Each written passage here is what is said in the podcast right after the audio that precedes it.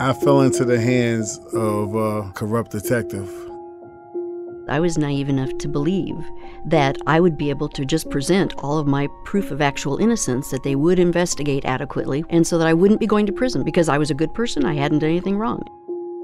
In the back of your mind, you say, well, when we go to a hearing or we go to court, the truth will come out.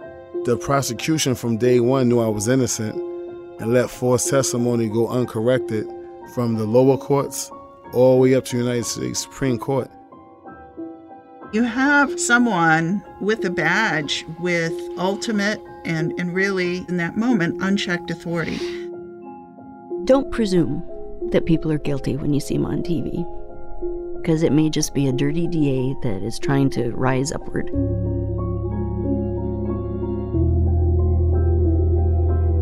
This is Wrongful Conviction.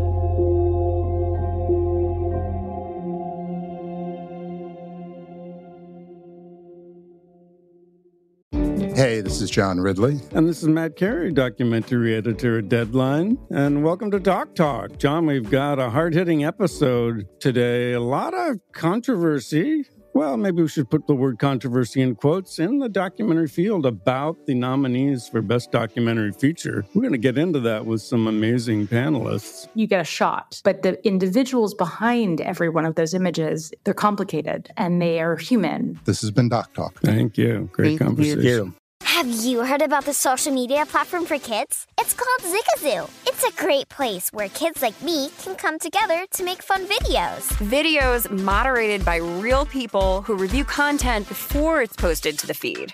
I love the dance challenges. I love that it's Kids Safe COPPA certified. I don't know what that means. It means it has built-in privacy protections for your online data. Zigazoo, the world's largest social network. For kids. Download the Zigazoo app today. Infiniti presents a new chapter in luxury, the premiere of the all-new 2025 Infiniti QX80, live March 20th from the Edge at Hudson Yards in New York City, featuring a performance by Jon Batiste. The all-new 2025 Infiniti QX80 is an SUV designed to help every passenger feel just right. Be the first to see it March 20th at 7 p.m. Eastern, only on iHeartRadio's YouTube channel. Save the date at new-qx80.com. Don't miss it. 2025 QX80 coming this summer. Did you know that most salads travel over 2,000 miles to reach your plate? But not with 80 Acres Farms. Their crisp salad greens and herbs are food less traveled, going from farm to store in days, not weeks. They stay fresher for longer in your fridge. My salad lasts all week long, which means less food waste and easy meal planning. Oh, and did I mention there's no need to wash these greens? Because 80 Acres Farms uses zero pesticides. Visit 80acresfarms.com to learn more and find their salads and salad kits at your local Harris Teeter. Welcome back to Wrongful Conviction with Jason Flom. Today's guest is someone fans of the show will recognize, Jeff Deskovic. Jeffrey Deskovic spent more than a decade in prison for the rape and murder of a classmate. It was a crime he did not commit. A 16-year-old is arrested for rape and murder. He's grilled by police and given a lie detector test, and eventually the police talk him into a false confession, even though DNA did not link him to the crime. He served 16 years in prison before new testing shows another man committed that crime. In January 2006, the Innocence Project convinced prosecutors to take another look at DNA evidence. New testing technology cleared Deskovic of the 1989 crime, identifying the real killer and releasing Deskovic into a world he no longer knew. Today, Deskovic is a free man. Jeff, welcome back to Wrongful Conviction. Thanks for having me, Jason. It's always a pleasure. And Jeff was here before with Amanda Knox and Jared Adams when we did a very special Wrongful Christmas, where he spoke so eloquently about what it was like being locked up in a maximum security prison on the holidays when everyone else is out celebrating and the world's going on without you. But this time, I'm really glad to have you here, Jeff, because your story is so important.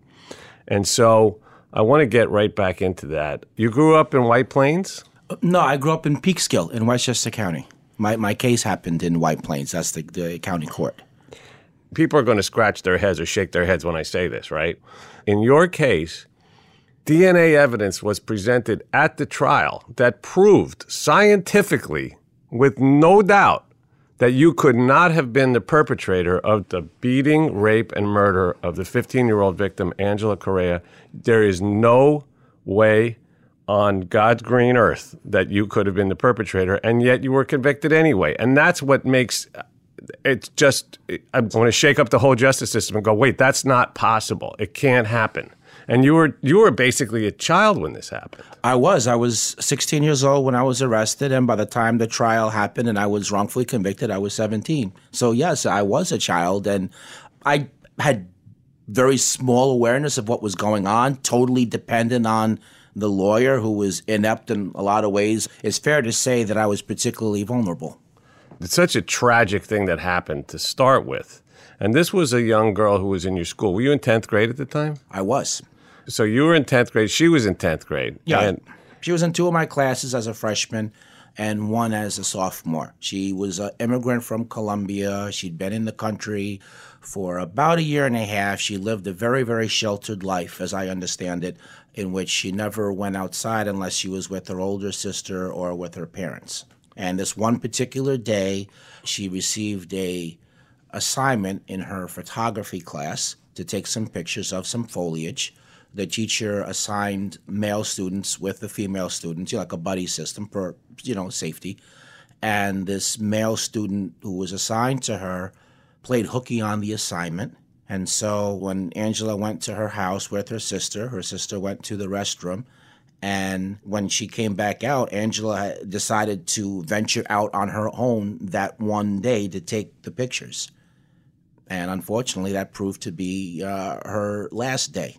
It's unbelievable. I mean, that's really an incredible story, right? The one day this poor little girl decides to, be brave, right? Right. So she ends up brutally beaten, raped, mm-hmm. and strangled, right? Mm-hmm. Yes. And this must have caused pandemonium in the community. It absolutely did. There hadn't been a murder in Peekskill for about 20 years. Wow. And the whole city virtually shut down. I mean, parents were coming right to the high school, dropping their kids off and picking them up. There was repeated town hall meetings. The mayor and police were attending and giving safety tips, and people were vocalizing concerns. And well, yeah, there was a monster on the loose. Exactly right. A real monster. There was. And so, yeah, as a parent, I would certainly be doing the same thing. I wouldn't let my kid out of my sight until this thing was resolved. So this creates, as we know, a lot of pressure. Right? Yes. On law enforcement. They got to get this thing off their desks. Who knows what could happen, right? There's going to be articles written. There's going to be TV. There's going to be all that stuff, right? When you have a high-profile case, especially involving a child, in a community where murder hasn't happened in 20 years, it's a pressure cooker. So how the hell did they end up picking on you? I didn't know you when you were 16, but I can imagine that you would be an extremely unlikely candidate for a brutal crime like this one. Yeah, I would agree with that. So, when I was 16, I kind of lived a double life in the sense that in school I was quiet, I was to myself, I was a little bit withdrawn because I wasn't really familiar with those kids and I didn't quite fit in with them. But after school, in the apartment building where I lived at, which coincidentally was right across the street from the high school, I was kind of like the life of the party. So myself and one other boy that lived there. I mean, there was a big group of kids that lived in the complex and in the areas around it.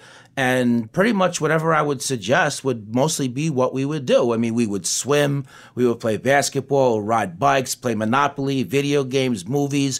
We made up some games. We made up a game that was like baseball, except it was played with a tennis racket and a tennis ball, and the ball had to be thrown a certain way. And I was a different person there. So the police story is that in the course of interviewing students from the high school, some of them told the police, hey, you might want to talk to Jeff because he's quiet and to himself. So originally, the police looked at the victim's stepdad, who was married to the victim's mother. But at some point, he realized that he was a suspect, and he hired a retired New York City detective to investigate the crime. And so that persuaded them to move off of him. Then they looked at another youth in the high school, and they started using interrogative tactics, which they would use on me later on. But the difference is that he had a stepfather in the home, and so the stepfather went down to the police station and broke up the interrogation. They initially wouldn't let him in the room, but he broke up the interrogation, and he got his stepson an attorney. And so that was the end of that. I, on the other hand, didn't have a stepfather in the home, so there wasn't anybody to intervene for me. It was just you and your mother at the time? Myself, my mother, and I lived with my grandmother, and then I had a younger brother. So the police story is that some of the kids in the school told them that they might want to talk to me. And their other theory as to why they focused in on me, they said that my emotional reaction to the victim having been murdered was disproportionate to what my actual relationship with her was, which was to say there was no relationship. I mean, I knew her name, she knew mine.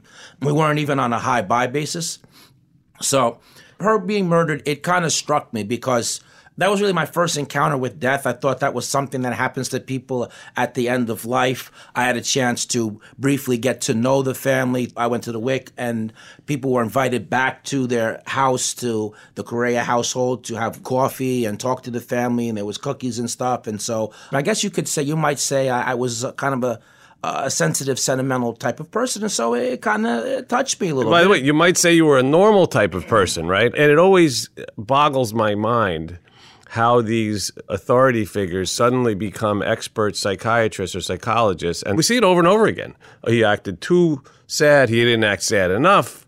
He was too upset, not upset enough. He ran into the fire. He didn't, there's all these cases where that becomes a factor when it's ridiculous. Nobody knows how anyone is going to react in times of trauma. And I would say, like I said, that your reaction sounds to me like a sensitive person who is just experiencing something in their own community with somebody that's an innocent young girl.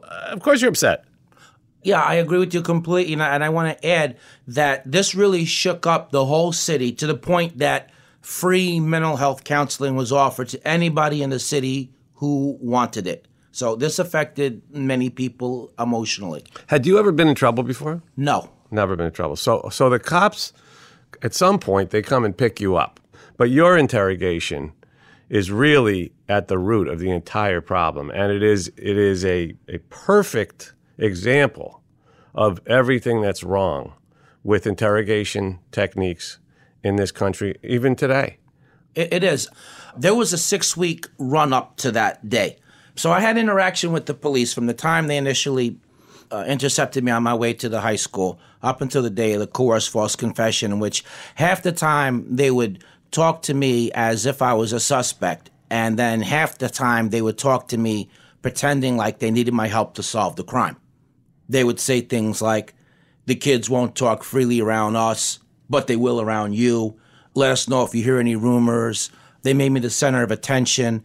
They would ask me opinion questions, and then... It's exciting, right? Yeah, it was. Congratulate me, my opinions being correct. My fantasy childhood career was actually to be a cop. So this unexpected early opportunity to do this quasi-police work, was part of how they pulled the wool over my eyes, along with my age. So I was 16. They used to buy pizza. And listen, I grew up in a single-parent household, as we mentioned, and that directly intersected with the good cop, bad cop routine. And then I started looking up to the cop who was pretending to be my friend. Right, as a father figure. As a father figure, yeah, exactly. Sure. I mean, again, you're 16. So, okay, so they're sort of spinning this web and seducing you and trying to get you to say something that would be incriminating. Now we know that's what they were doing, right? Yeah, exactly. And so finally at the end, they told me that they received some new tip that was in the police file, and they wanted to share that with me. But to do that, I would first have to take and pass a polygraph. So help us to help you to help us type of logic was employed. So instead of going to the school the next day, I instead went to the police station where I thought the polygraph was going to happen, because through the rumor mill of the city, I had heard that other people had been polygraphed at the police station.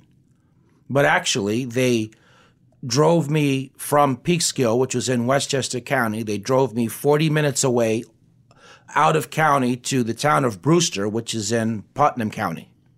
So they drove me to Brewster to this polygraphist, former Putnam County Sheriff's investigator Daniel Stevens. And he was an officer, but he was dressed as a civilian, and he never identified himself as a cop. And he never read me my Miranda warning, so I thought that he was a civilian. Mm-hmm. So he gave me this manual to look at about how the polygraph works, and it had a lot of really big words in it that were beyond my comprehension, but I didn't care because I was there to help the police, so who cares what the thing says? Or so I thought. They put me into a small room, and the polygraphist, Stevens, became like a virtual coffee dispenser. I mean, I must have drank 6 or 7 cups, and no sooner would I put the cup down than the cup would be halfway filled up, and, you know, he's giving me another one. And it seems pretty clear in hindsight that the purpose of that was to... Make you nervous. Make me nervous. Right. Exactly right. So once he finished the coffee routine, then he straps me into the polygraph machine, which was fairly heavy, so, you know, now I'm kind of immobilized. It's a very small room, and that's when he launches into his third-degree tactics. So he invaded my personal space. He raised his voice at me. He kept asking me the same questions over and over again. And keep in mind that I'm not used to interacting with adult males, and the way he's conducting himself, and he's kind of a mountain of a man, and I'm 16, like maybe 140 pounds, soaking wet. You know, so it's really frightening. So each hour that goes by, my fear is increasing in proportion to the time. So Stevens kept that up for about 6 or 7 hours. Towards the end of the interrogation, that's when he said to me, I guess by then he was just frustrated by not having been able to get me to confess to that point. He said, "What do you mean you didn't do it? You just told me through the polygraph test results that you did. We just want you to verbally confirm it." So when he said that to me, that really shot my fear through the roof. And at that moment, the officer who had been pretending to be my friend, he came in the room and told me that the other officers were going to harm me, that he was holding them off, but he couldn't do so any longer, that I had to help myself. And then he added that if I did as they wanted, that not only would they stop what they were doing, but that I could go home afterwards, that I was not going to be arrested.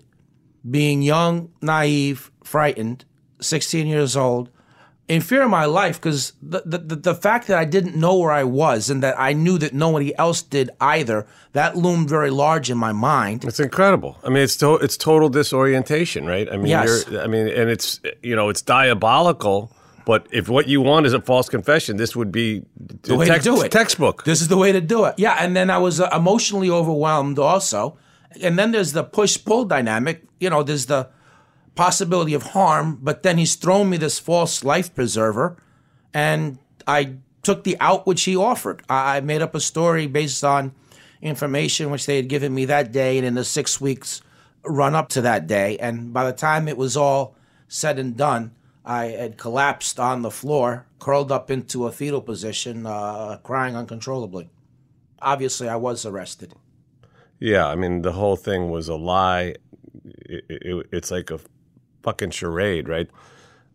And it was easy for them. I mean, the miracle is that you didn't confess sooner, actually. And you know, it's interesting, Jeff. We know that false confessions happen typically much later, like yours. And you were among the most vulnerable people that's ever been put into this position, being that you were alone, you had no way out, you had no way to get home, you were in 10th grade. I mean, 10th grade, you don't know what the fuck you're doing when you're in 10th grade. You're just a child. And you had a very real concern that you were going to be beaten up or worse. Right. You know, the fact that you were able to hang on for, you know, almost 9 hours in this situation is a testament to your strength, even in this most terrifying situation that you found yourself in. So now you're expecting to go home because that's what they told you. Yes. But they lied again. Yes. And so you signed this piece of paper. There was no signed confession. I never signed a confession, and there was no audio or videotape. It was just the cop's word as to what happened, and as a result of that, when we got to court, they conveniently left out the threat and the false promise. Wow. I mean, it's actually strange, Jeff, that they wouldn't have just put a piece of paper in front of you, because at this point, you would have signed anything. You would have said that you stole the Mona Lisa. right? Right. If they asked you to. Sure. Well, yeah, of course. I mean, whatever. And for a penny and for a pound. Look, man, I already decided I wanted to get the hell out of here. Tell you what you want to say. Yeah, this is the next thing you want me to say. Come on, get me out of here. Make good on your end. Yeah, you want this extra thing? Come on, you got it. Like, can you honor your word now? So now you're arrested, and now the nightmare really begins, right? Because you're as unprepared for this situation as someone can be, right? You have no experience with criminal justice. You're not a big guy. You're not a tough guy.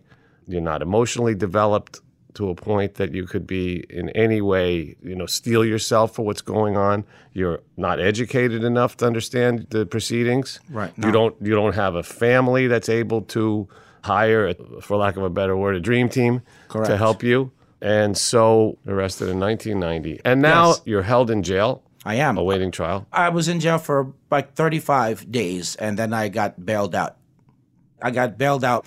At the time, my mother was dating a business person, Jack Akesian, who had a carpet store, Akesian Carpets, and he was willing to bail me out, which he was hammered in the newspaper for just the fact of bailing me out, and he lost quite a bit of customers as a result of doing that. Wow.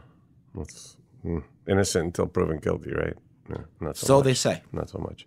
Not so much. So even he's tarred by this reputation that you have. And now you go home. You're not in school anymore, right? Right. You've been kicked out of school, I assume? Yeah, they would not allow me to go back to school until the case was resolved. And, you know, I naively thought, you know, when I got bailed out, I was going to go back to my life, but there was no going back to it ever. So what did you do? Just stay in the house? I stayed in the house. Yeah, I mean, I was afraid to go out, to be frank with you. I was a pariah, and the parents of my former friends would not allow them to play with me. Of course. And you know, even if they had, I doubt very many of them would have wanted to anyway, because they thought I was guilty, because that's what the headlines and everything else was saying. And I couldn't go to school. I couldn't do anything. So, I stayed in my house, but that was only for a few weeks, though. I tried to kill myself. I felt my life was over, and I took an entire bottle of extra-strength Tylenol that had not been used, and I took every last pill, and I went to sleep, and I intended to never wake up again. Wow. I had to take a minute to think about that. I didn't know that part of your story. And Jeff and I have spent a lot of time together, but they've never shared those details with me. It's really hard to deal with. My point of mentioning that, though, is that resulted in my being involuntarily committed into a mental hospital for 6 months. Wow. So now the worst is still to come, but you've now gone through this crazy, rapid decline from a happy-go-lucky, goofy kid, not a care in the world, except for maybe a test coming up, right? Right. Or maybe you have a date, or maybe you don't, or whatever. You know, all the things you go through in adolescence, to being locked in a terrible jail, then basically being under house arrest, being ostracized by your friends and the whole community, being pilloried in the newspapers and the media, and now you're in a mental institution. And then the trial comes. And just before the trial, the results of the DNA test comes back from the FBI laboratory, which shows that the semen found in the victim didn't match me. Right, because remember, she was raped, right? Because she was raped, yes. And by the way, the lieutenant who oversaw everything, in the letter that he penned to the FBI asking them to expedite the testing, he wrote in the letter that the DNA testing would either show my guilt or it would exonerate me. But when it came back and it didn't match me, my lawyer did try to get the indictment dismissed against me based on that, but the judge denied that motion. That alone seems so just incomprehensible to me. I mean, that just doesn't make sense. The judge is impartial, right? We know the prosecutor has an agenda, but the judge is impartial. Yeah, I don't know. I don't understand. I mean, I know that back then DNA wasn't. It wasn't as well known, but to be clear, I mean, DNA started being used in the court system as early as 1987, and we're on trial now in 1990, so it's been around for 3 years. So while not in currency like now, it is not exactly totally unknown. Right, and it's perfect. I mean, right. It's the gold standard. Yeah, so your DNA doesn't match. This is an inconvenient truth for the authorities, and the judge allows this circus to go on. So you go to trial. Yes.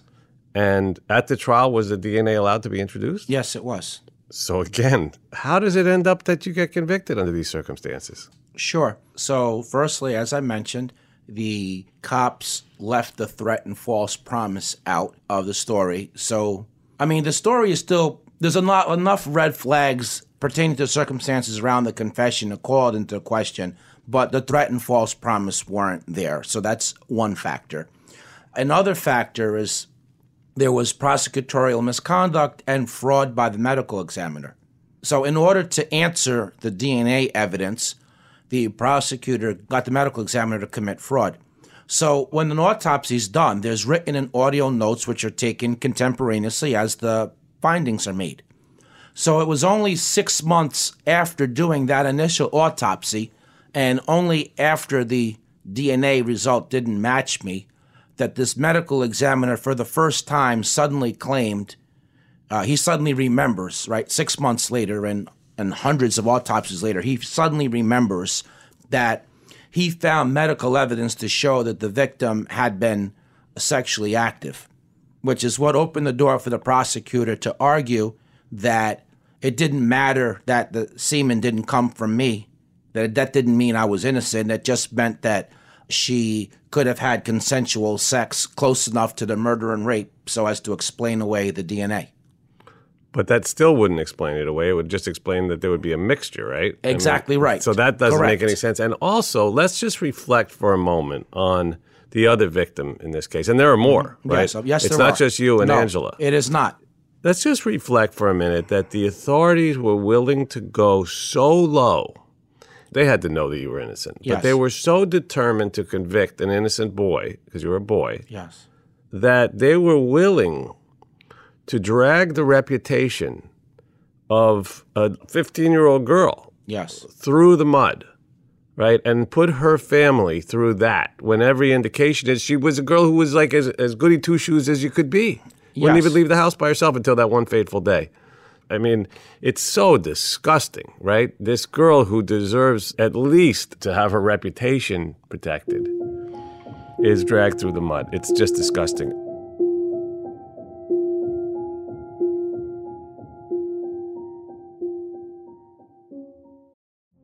Witness the dawning of a new era in automotive luxury with a reveal unlike any other as Infiniti presents a new chapter in luxury. The premiere of the all-new 2025 Infiniti QX80. Join us March 20th live from the Edge at Hudson Yards in New York City, featuring an unforgettable performance by Grammy and Academy Award-winning singer, songwriter, and composer, Jon Batiste. The all-new Infiniti QX80 is unlike any luxury SUV you've ever seen. Smart enough to anticipate your needs, even before you do. Every line, curve, and detail was thoughtfully crafted so everything for every passenger feels just right. Don't miss it. Mark your calendars and be the first to see it March 20th at 7 p.m. Eastern, only on iHeartRadio's YouTube channel. Save the date at new-qx80.com. 2025 QX80 coming this summer. Hey, this is John Ridley. And this is Matt Carey, documentary editor at Deadline. And welcome to Doc Talk. John, we've got a hard-hitting episode today. A lot of controversy. Well, maybe we should put the word controversy in quotes in the documentary field about the nominees for Best Documentary Feature. We're going to get into that with some amazing panelists. You get a shot, but the individuals behind every one of those images, they're complicated and they are human. This has been Doc Talk. Thank you. Great conversation. Thank you. Have you heard about the social media platform for kids? It's called Zigazoo. It's a great place where kids like me can come together to make fun videos. Zigazoo is moderated by real, live people who review content before it's posted on the feed. Oh, I especially love the dance challenges. So much fun. Oh, and there's no comments or messaging, so you don't get any of that negativity that's all over other social networks. Oh, my friends love it. I love that it's Kid Safe COPPA certified. I don't know what that means. It means it has built-in privacy protections for your online data. That's great, but I wouldn't be doing Zigazoo if it wasn't fun. She would not be doing it if I didn't think her data was safe. Zigazoo, the world's largest social network. For kids! Download the Zigazoo app today. What up, everyone? It's Lunchbox from the Bobby Bones Show, and I'm here to tell you the national sales event is on at your Toyota dealer, making now the perfect time to get a great deal on a dependable new car. Like a legendary Camry, built for performance and available with all-wheel drive, you can count on your new Camry to get you anywhere you need to go. And with available features like heated seats and a multimedia touchscreen, you can stay connected in comfort and style. Or check out an affordable and reliable Corolla with a trim for every lifestyle. From the hip and agile sedan to the sporty hatchback, there's a dependable Corolla built just for you. Plus, both Camrys and Corollas are available in hybrid models, so no matter your style, you can drive efficiently and affordably. So visit your local Toyota dealer and check out amazing national sales event deals on Camrys, Corollas, and more when you visit buyatoyota.com. Toyota, let's go places.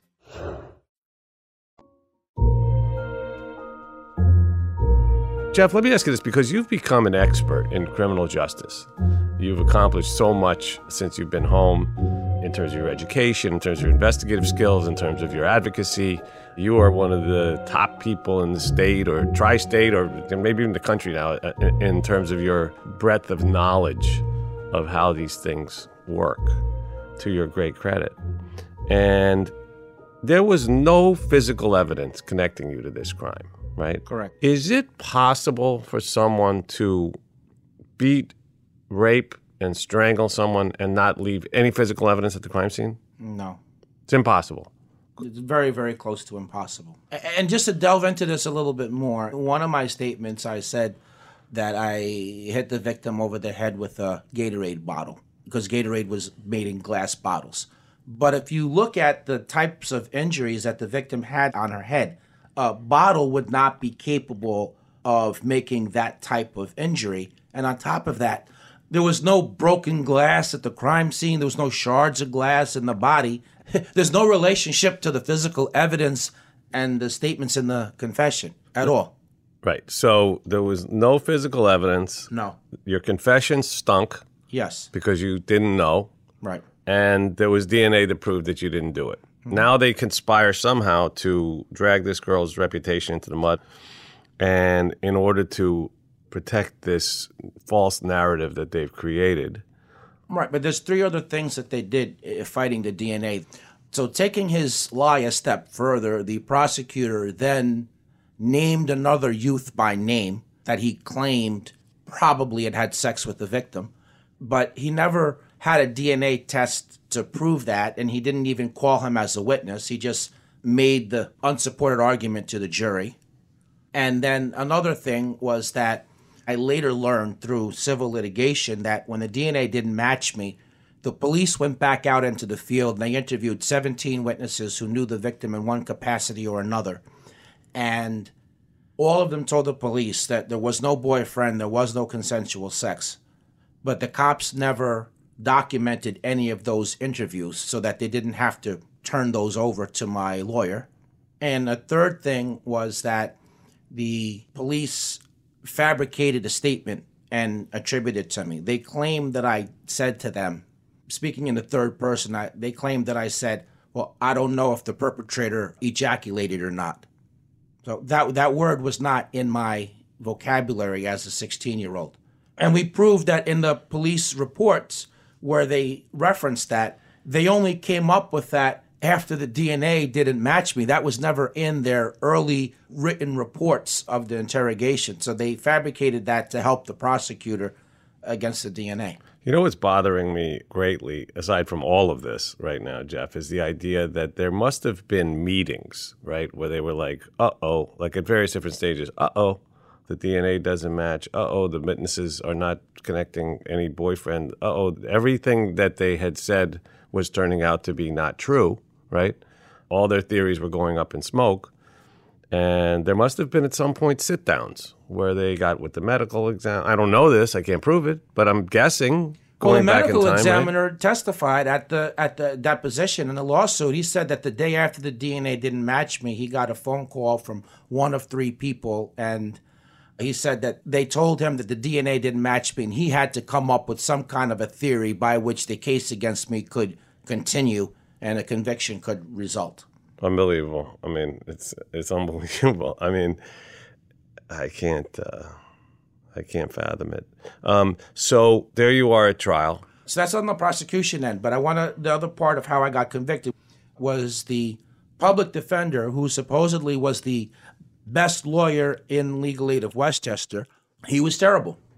He very rarely met with me. Whenever I would try to explain to him that I was innocent and what happened in the interrogation room, he was always shutting me up. One time he told me he didn't care if I was guilty or innocent. He never explained to the jury the significance of the DNA not matching me. He never used the DNA to argue that this so-called confession was coerced and false. When we hadn't decided if we were going to go with a bench trial or a jury trial, he came to me one day and told me that the trial judge came to him off the record and told him to pick a jury because he didn't want to be responsible for acquitting me. So my lawyer was supposed to put that on the record and ask the judge to recuse himself because that's a prejudicial type of statement, and also suggests that the judge is feeling public pressure because, again, virtually all of the coverage is guilt presumptive oriented. So additionally, my lawyer was not supposed to represent me because of a conflict of interest, in that this other youth that the prosecution was falsely claiming had sex with the victim was represented by another lawyer in legal aid, which meant that the defense couldn't ask him to give a DNA sample. The defense couldn't subpoena him in order to explode the consensual sex theory. Because it was their other client. Right. And then the best thing, or worst thing of all, was when it was time to cross-examine the medical examiner, whose fraud was so large in this case, he never even bothered to cross-examine him. He stood up in open court and with a big smile on his face, as if him and the medical examiner were great friends from back in the day, he said to him, "You're going to be pleased to know that I don't have a single question for you." Wow. He never interviewed nor presented as a witness my alibi. I was actually playing wiffle ball when the crime happened. And He wouldn't allow me to testify at the pre-trial hearing to put the threat and false promise on the record.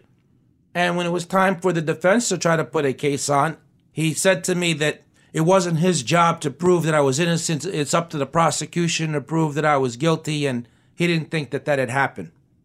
So add it all up, I was wrongfully convicted of murder and rape. It's unreal. I mean, this stuff goes on in America. It's just it's just insane.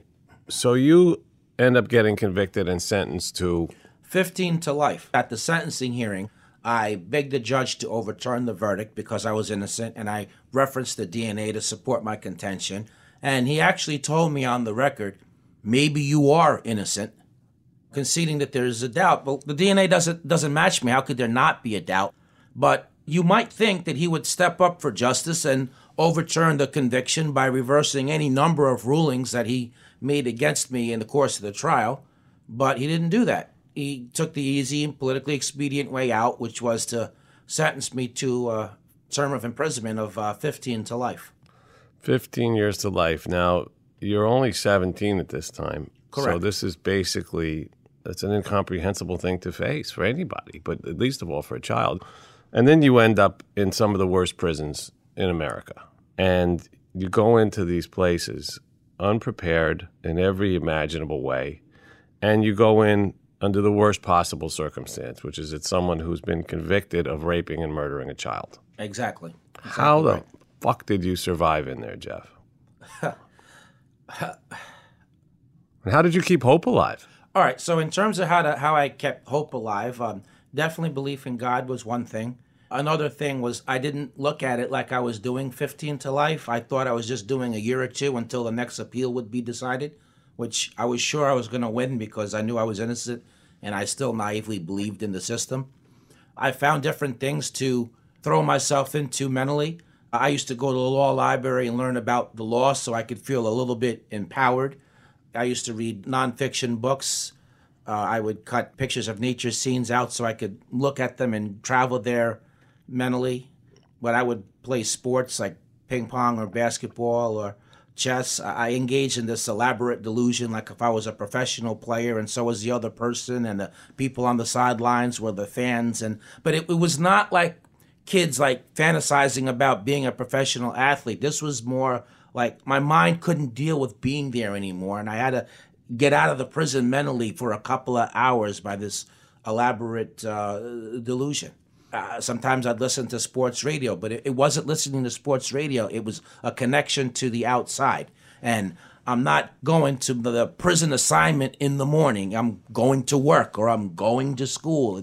It's not the warden. It's the superintendent. And you try to, it's normal that if you're going to make a phone call, it's got to be collect or a strip search as the price for a visit. And, you know, you try to normalize the madness in your own mind. I had to fight off feelings of hopelessness, helplessness, thoughts of giving up. Suicidal ideation, thoughts of suicide came into my mind at times. And so this was as much a psychological thing as it was physical. I mean, I didn't have the luxury of losing my mind because I knew that, especially when my appeals were over and exhausted after I was in for 11 years and they no longer give you a lawyer. And the only way back into court is if you can find something new that wasn't known previously. So I started writing a countless number of letters, trying to find a lawyer and investigator to take my case for free because I didn't have any money to hire one. Right, and I want to point out a cruel irony here, Jeff, which is that for many of the clients of the Innocence Project or other innocence organizations, the DNA is the silver bullet, right? And ultimately, when the DNA gets discovered, they get a new trial because it's new evidence. But you had already presented the DNA. You had actually shot that arrow already, right? And so you're actually fucked because of the fact that, you know... The timing of it. It's so strange. You know, that fact... See, I used to collect articles on exonerations, and that used to grate on me, though. Like, all these people were going home because of the DNA, and I'm like, well, why do I have to be an exception? The DNA doesn't match me either. What does it matter when the result was actually obtained? I mean, it means the same thing. Meanwhile, let's spend a moment talking about the actual perpetrator. Yes. Because every time, and I sound like a broken record when I say this, but every time that somebody like you gets convicted wrongfully, the actual perpetrator, they stop looking for him. Right? The yes. case is closed. And in this case, the consequences were very real, as they are in most cases when these things happen, right? And I think that the people that are responsible for your wrongful conviction, there's an argument to say that they are responsible for another tragedy that happened. Can you talk about that? I can. Yeah, school teacher Patricia Morrison, who also had a couple of kids. She was from Peekskill, and she was killed by the same perpetrator, Stephen Cunningham. She was killed 3.5 years later as a result of Cunningham being left free on the street while I was doing time for his crime. Yeah. Now, you say the real perpetrator. How do we know that? Well, here, great. That's a great question. I'm so glad you asked. Because the DNA matched him. Because he got caught for the second murder, which resulted in his being incarcerated and having to give up a DNA sample, which was put into the data bank. And so when I eventually got the further testing with the Innocence Project's help, it matched him.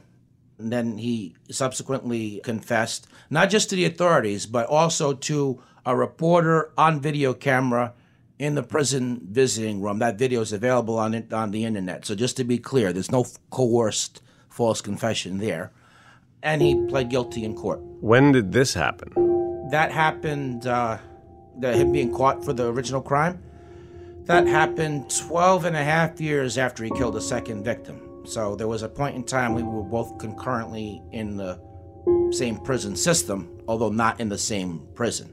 Wow. So Patricia Morrison, yes, today would be probably alive, sitting around with her grandchildren, you know, probably be a retired school teacher by now, having a nice life. Her children would have grown up as they deserve to, as everyone deserves to with their mother. The rest of her family wouldn't have gone through this horrendous loss.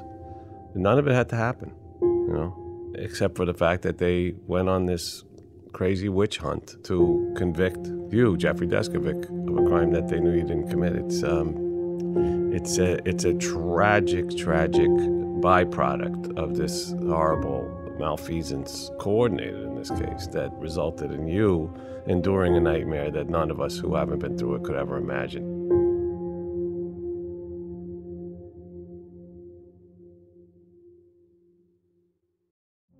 Witness the dawning of a new era in automotive luxury with a reveal unlike any other as Infiniti presents a new chapter in luxury, the premiere of the all-new 2025 Infiniti QX80. Join us March 20th live from the Edge at Hudson Yards in New York City, featuring an unforgettable performance by Grammy and Academy Award-winning singer, songwriter, and composer, Jon Batiste. The all-new Infiniti QX80 is unlike any luxury SUV you've ever seen. Smart enough to anticipate your needs, even before you do. Every line, curve, and detail was thoughtfully crafted so everything for every passenger feels just right. Don't miss it. Mark your calendars and be the first to see it March 20th at 7 p.m. Eastern, only on iHeartRadio's YouTube channel. Save the date at new-qx80.com. 2025 QX80 coming this summer. Billie Eilish and Finneas O'Connell, they're with us today on Crew Call.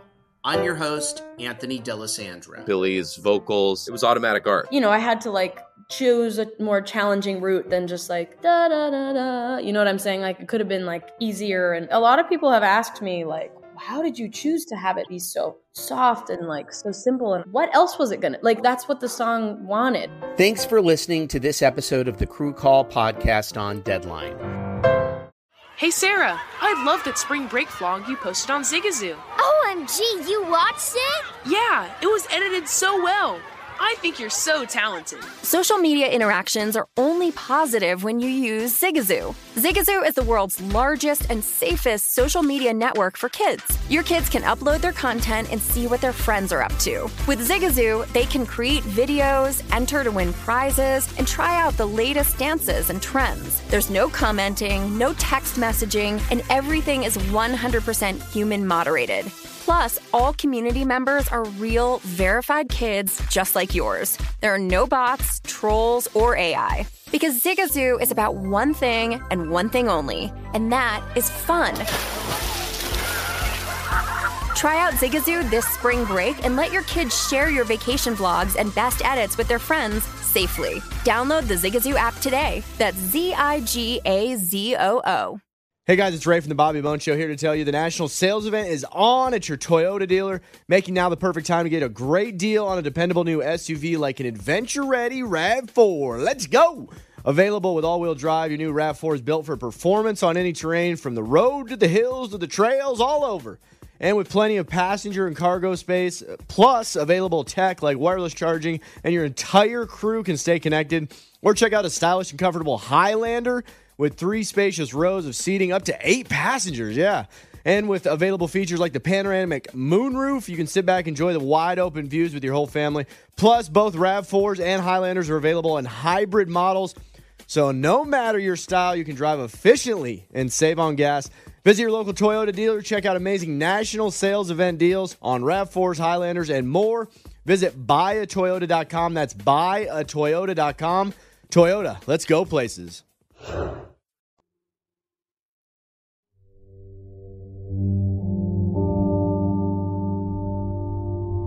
You somehow or other managed to find this extra layer of strength and courage to persevere, to not give up, and to ultimately win, right? And to, yes, and to be vindicated. Correct. We've talked about some of the darkest moments that anyone could imagine.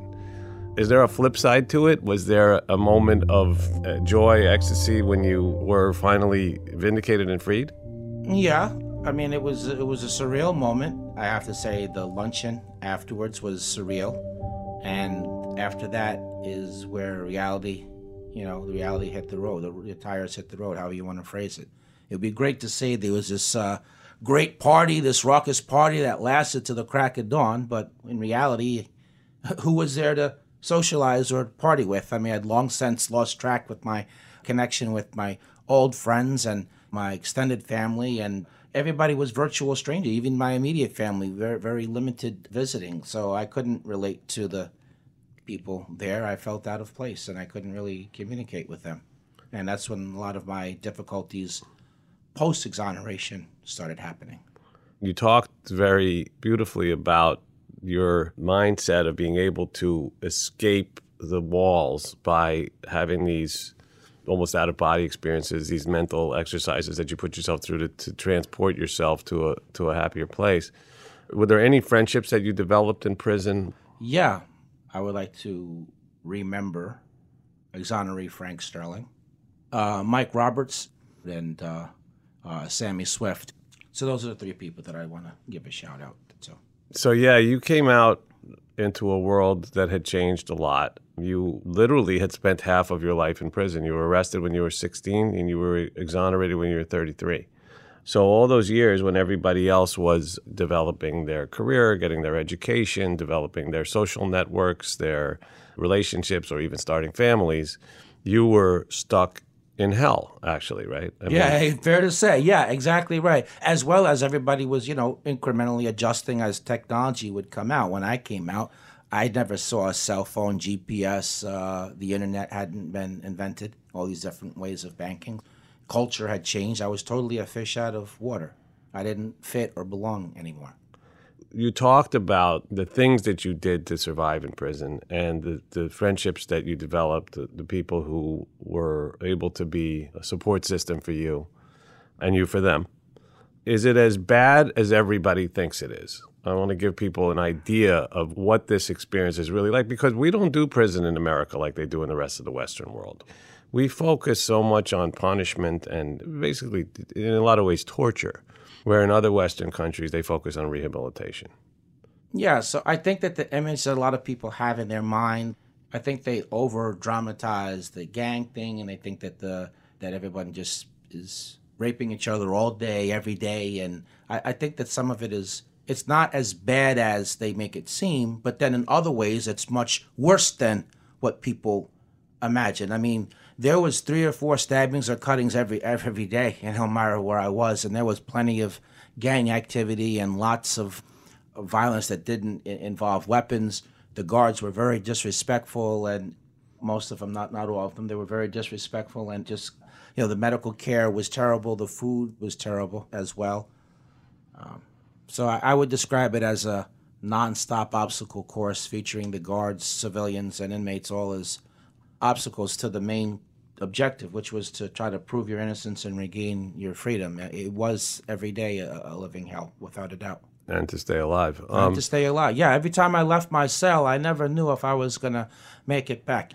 When I arrived in Elmira, the guards asked me, you want to go into protective custody because of your charges and how young you are, and this increases the likelihood of you being a victim. And I asked them, well, what's that? And they explained to me, well, you know, you would be in your cell like 23 hours a day, and, you know, you wouldn't go to programs, but then again, nobody would be able to harm you. And I quickly, on the spot, I made the decision. Imagine making this decision, going down this line of reasoning, right, at 17 years old. I just thought to myself, you know what? I'm already here. I'm not going to agree to make my time even worse, so I'm not taking this protective custody. I'm going to go to general population. I'm going to take my chances. And you know what? If somebody kills me, well, I guess I don't have to worry about doing this life sentence that I've been given for a crime I didn't commit. Well, I mean, it's unbelievable. So you come out, Jeff, finally exonerated. You've proven what you've known all along, but now you face a whole nother set of obstacles. How did you transform yourself, because at one point you were almost homeless. Correct. Yes, exactly. I almost went to a homeless shelter. You know, I lost a temporary apartment that this religious community was putting me up in. Nobody would take me in. Thank God for Mercy College, which had given me a scholarship to finish the bachelor's degree, because I was 30 credits short of that at the time that former Governor Pataki had cut the funding for that. So that made its way into the newspaper, and so Mercy College gave me the scholarship and the meal plan, and when I lost the housing, they allowed me to stay in the dorms. You know, I was never able to obtain gainful employment because I didn't understand the technology. All the potential employers wanted somebody who could hit the ground running rather than some little bit of patience and on-the-job training. I did get a job as a weekly columnist, but the problem was that it was a weekly newspaper, and so they only wanted one article a week. You know, I was making like $250 an article, which is really good, but that was the only income I could count on per month. Well, I started doing speaking engagements, but that's almost like being an actor, or you only get paid if you get booked, and that wasn't consistent. So, you know, it was very tight financially, and then I had to deal with all the psychological after effects of my experience, and then the technology, and then just being just straight up lonely and depressed because there was no social circle that I had, and I wasn't able to like make another one. You really were alone in the world in a lot of ways, but somehow or other, you have transformed yourself literally, figuratively, physically, mentally, spiritually. And I think everybody can learn from that. I have. I mean, I've learned a lot from hanging out with you, and we've had a lot of laughs over the last several years. But you're doing so much good stuff now, and you're taking your experience and applying it in the real world in a way that's already having a very positive impact. And talk a little bit, Jeff, about your education and your goals and what you're doing now with your foundation. You've been able to help exonerate other people. How incredible is that? I mean, that's got to be It is a storybook. It is. I'm beside myself about that. It's incredible. No, I can see how you're lighting up right now talking about it. I've seen you around those guys, and it is the best feeling. It's why all of us in this movement do what we do, because it's an unbelievably great feeling to be able to see somebody like you, thanks to the help of the Innocence Project and other great organizations, be able to come out and get your life back on track. Sure. So from finishing the bachelor's at Mercy College, I then graduated the John Jay College of Criminal Justice, got the master's degree with my master's thesis on wrongful conviction causes and other reforms. And I'm in my second year now at the Elizabeth Hobbs School of Law at Pace University. Wow. So in terms of my foundation, after being home for 5 years, very difficult 5 years as we've went over, I was able to receive some financial compensation. And I decided I wanted to go from being an individual advocate. I mean, I was doing presentations and doing media interviews and lobbying elected officials and going to legislative hearings. And as part of the effort where we fought off capital punishment reinstatement efforts in 2007 in collaboration with New Yorkers Against the Death Penalty. And I was involved in the successful campaign repealing the death penalty in Connecticut. So doing all of that as individual advocate, and it wasn't enough. I wanted to get into the exoneration game. You know, I was tired of helping out on cases on the peripheral, and I wanted to be more directly involved. So when I received some compensation, I decided to take things to the next level, open a nonprofit. So I committed $1.5 million of that compensation, and we opened the Jeffrey Deskovic Foundation for Justice. And our goal is to exonerate innocent people, both in DNA and non-DNA cases, with a policy change component to it. Our first exoneree was William Lopez, who we helped exonerate collaboratively, along with his pre-existing attorneys, Richard Levitt and Yvonne Shivers. We did the investigative work. It's kind of like a building is built and it's missing a section, and we helped put the section in. So Bill was in for 23 and a half years in a wrongful conviction case in Brooklyn, and so that was our first success. Our second exoneration was William Hawley. That was totally in-house rather than collaborative. So William Hawley did 8 years and 4 months on an arson case in Putnam County. So that place that they brought me to for the polygraph, I was able to reach back there and exonerate somebody there. It's a little irony, a little extra satisfaction. It's full circle. Full circle. Yeah, so he was in for 8 years and 4 months. We were able to get four other innocent people out through other means, which turned out to be less than exoneration. So Lorenzo Johnson, that was a collaborative effort. We did some investigative work. We were able to convince the parole board in three other cases that our clients were innocent. So that's six people, and you know, we were part of the effort that we got the laws changed in New York on interrogation and ID reform, although they watered that down a bit. And we've been very close the last 3 years working in collaboration with the group It Can Happen to You, which is a coalition group, which I'm an advisory board member of, trying to pass a bill that would create a commission on prosecutor conduct, so an oversight board for prosecutors. So this is all amazing, amazing stuff. It is full circle in so many ways. Like most of the other exonerees I talked to, you have committed yourself selflessly and tirelessly to helping other people avoid the same fate that you went through, when you could just as easily be off doing whatever you want and no one would blame you, right? You could be off vacationing, right? But instead, you're channeling all your energy and your money, your personal money, into helping others. And that's just a beautiful, amazing thing. And it's one of the reasons why I love being around you, because you're just like such a great positive influence on everybody that you touch. So, Jeff, we have a tradition here at Wrongful Conviction, mm-hmm. which is that at the end of the episode, I like to turn the mic over to you for closing thoughts, anything you want to share. I have a dream. Imagine if there were 25,000 people in the world who could afford $3 a month on a recurring basis, who felt that it would be worth it to sacrifice the $3 in order to play their part in helping to free wrongfully convicted people. That's a budget of close to $1 million. If a person goes to Google and types in Deskovic Foundation, then Patreon, P-A-T-R-E-O-N, a link will come up. If they click to that, everything is laid out there exactly how the money would go for lawyers, investigators, paralegals, other essential personnel, to really having a robust entity. If we could have these type of results on basically a shoestring budget, imagine if we really were armed for bear. I need people, obviously, who will be willing to part with the $3, but we also need people to help make the campaign go viral. If we could somehow we need volunteers to help do that. If we could somehow do that, I mean, we could make a really big dent. I made the big contribution to the organization to give us our running start. We had paid staff and we got some good results.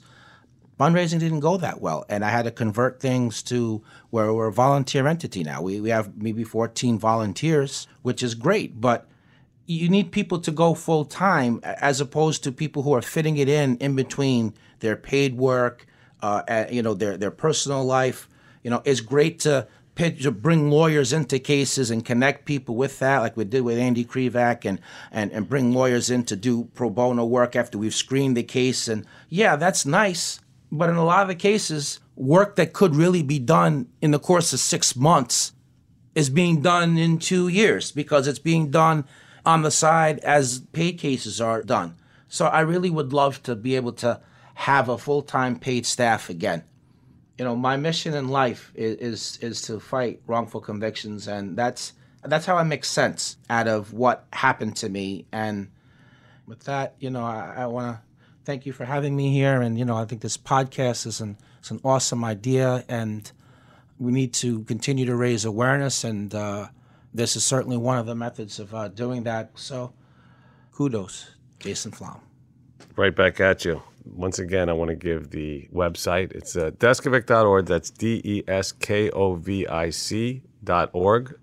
And go to the website, learn about the mission, get involved.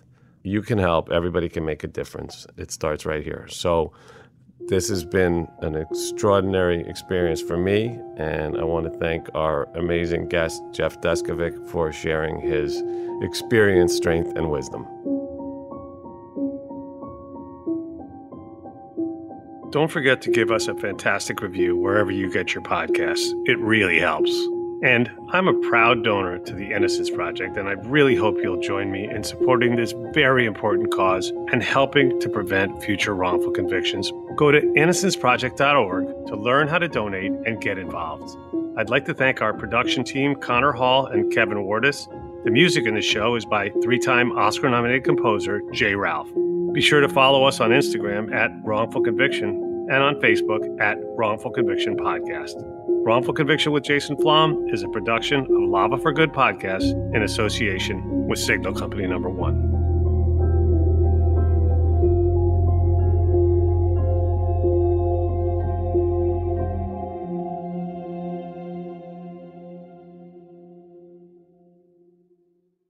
Infiniti presents a new chapter in luxury, the premiere of the all-new 2025 Infiniti QX80, live March 20th from the Edge at Hudson Yards in New York City, featuring a performance by Jon Batiste. The all-new 2025 Infiniti QX80 is an SUV designed to help every passenger feel just right.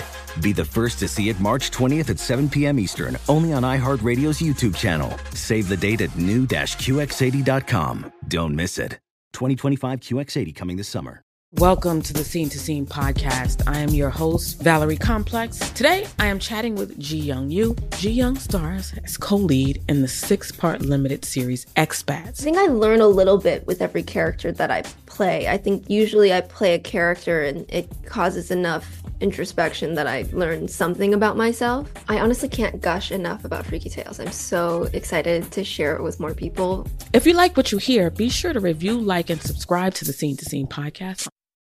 Zigazoo has made me zigzag. What I mean by that is I swore I would never let my kids on social media, but now I'm setting them loose on Zigazoo. Zigazoo is a space for kids to post videos they've created and to share them with other kids just like them. Videos that are moderated by actual people. And since there are no comments or messaging, you don't have to worry about social trolling. Zigazoo, the world's largest social network for kids. Download the Zigazoo app today. Does money stress you out? Let Facet flip your financial chaos into clarity. Finding Facet immediately put us at ease. Facet's innovative approach to financial planning ensures your money works as hard as you do, enabling members to experience the joys of having your finances in order. And that makes us Facet for life now, I guess. Visit Facet.com, F-A-C-E-T.com to learn more. This ad is sponsored by Facet. Facet Wealth is an SEC-registered investment advisor. This is not an offer to buy or sell securities, nor is it investment, legal, or tax advice. These testimonials are from current Facet members who are not compensated. All opinions are their own and not a guarantee of a similar outcome.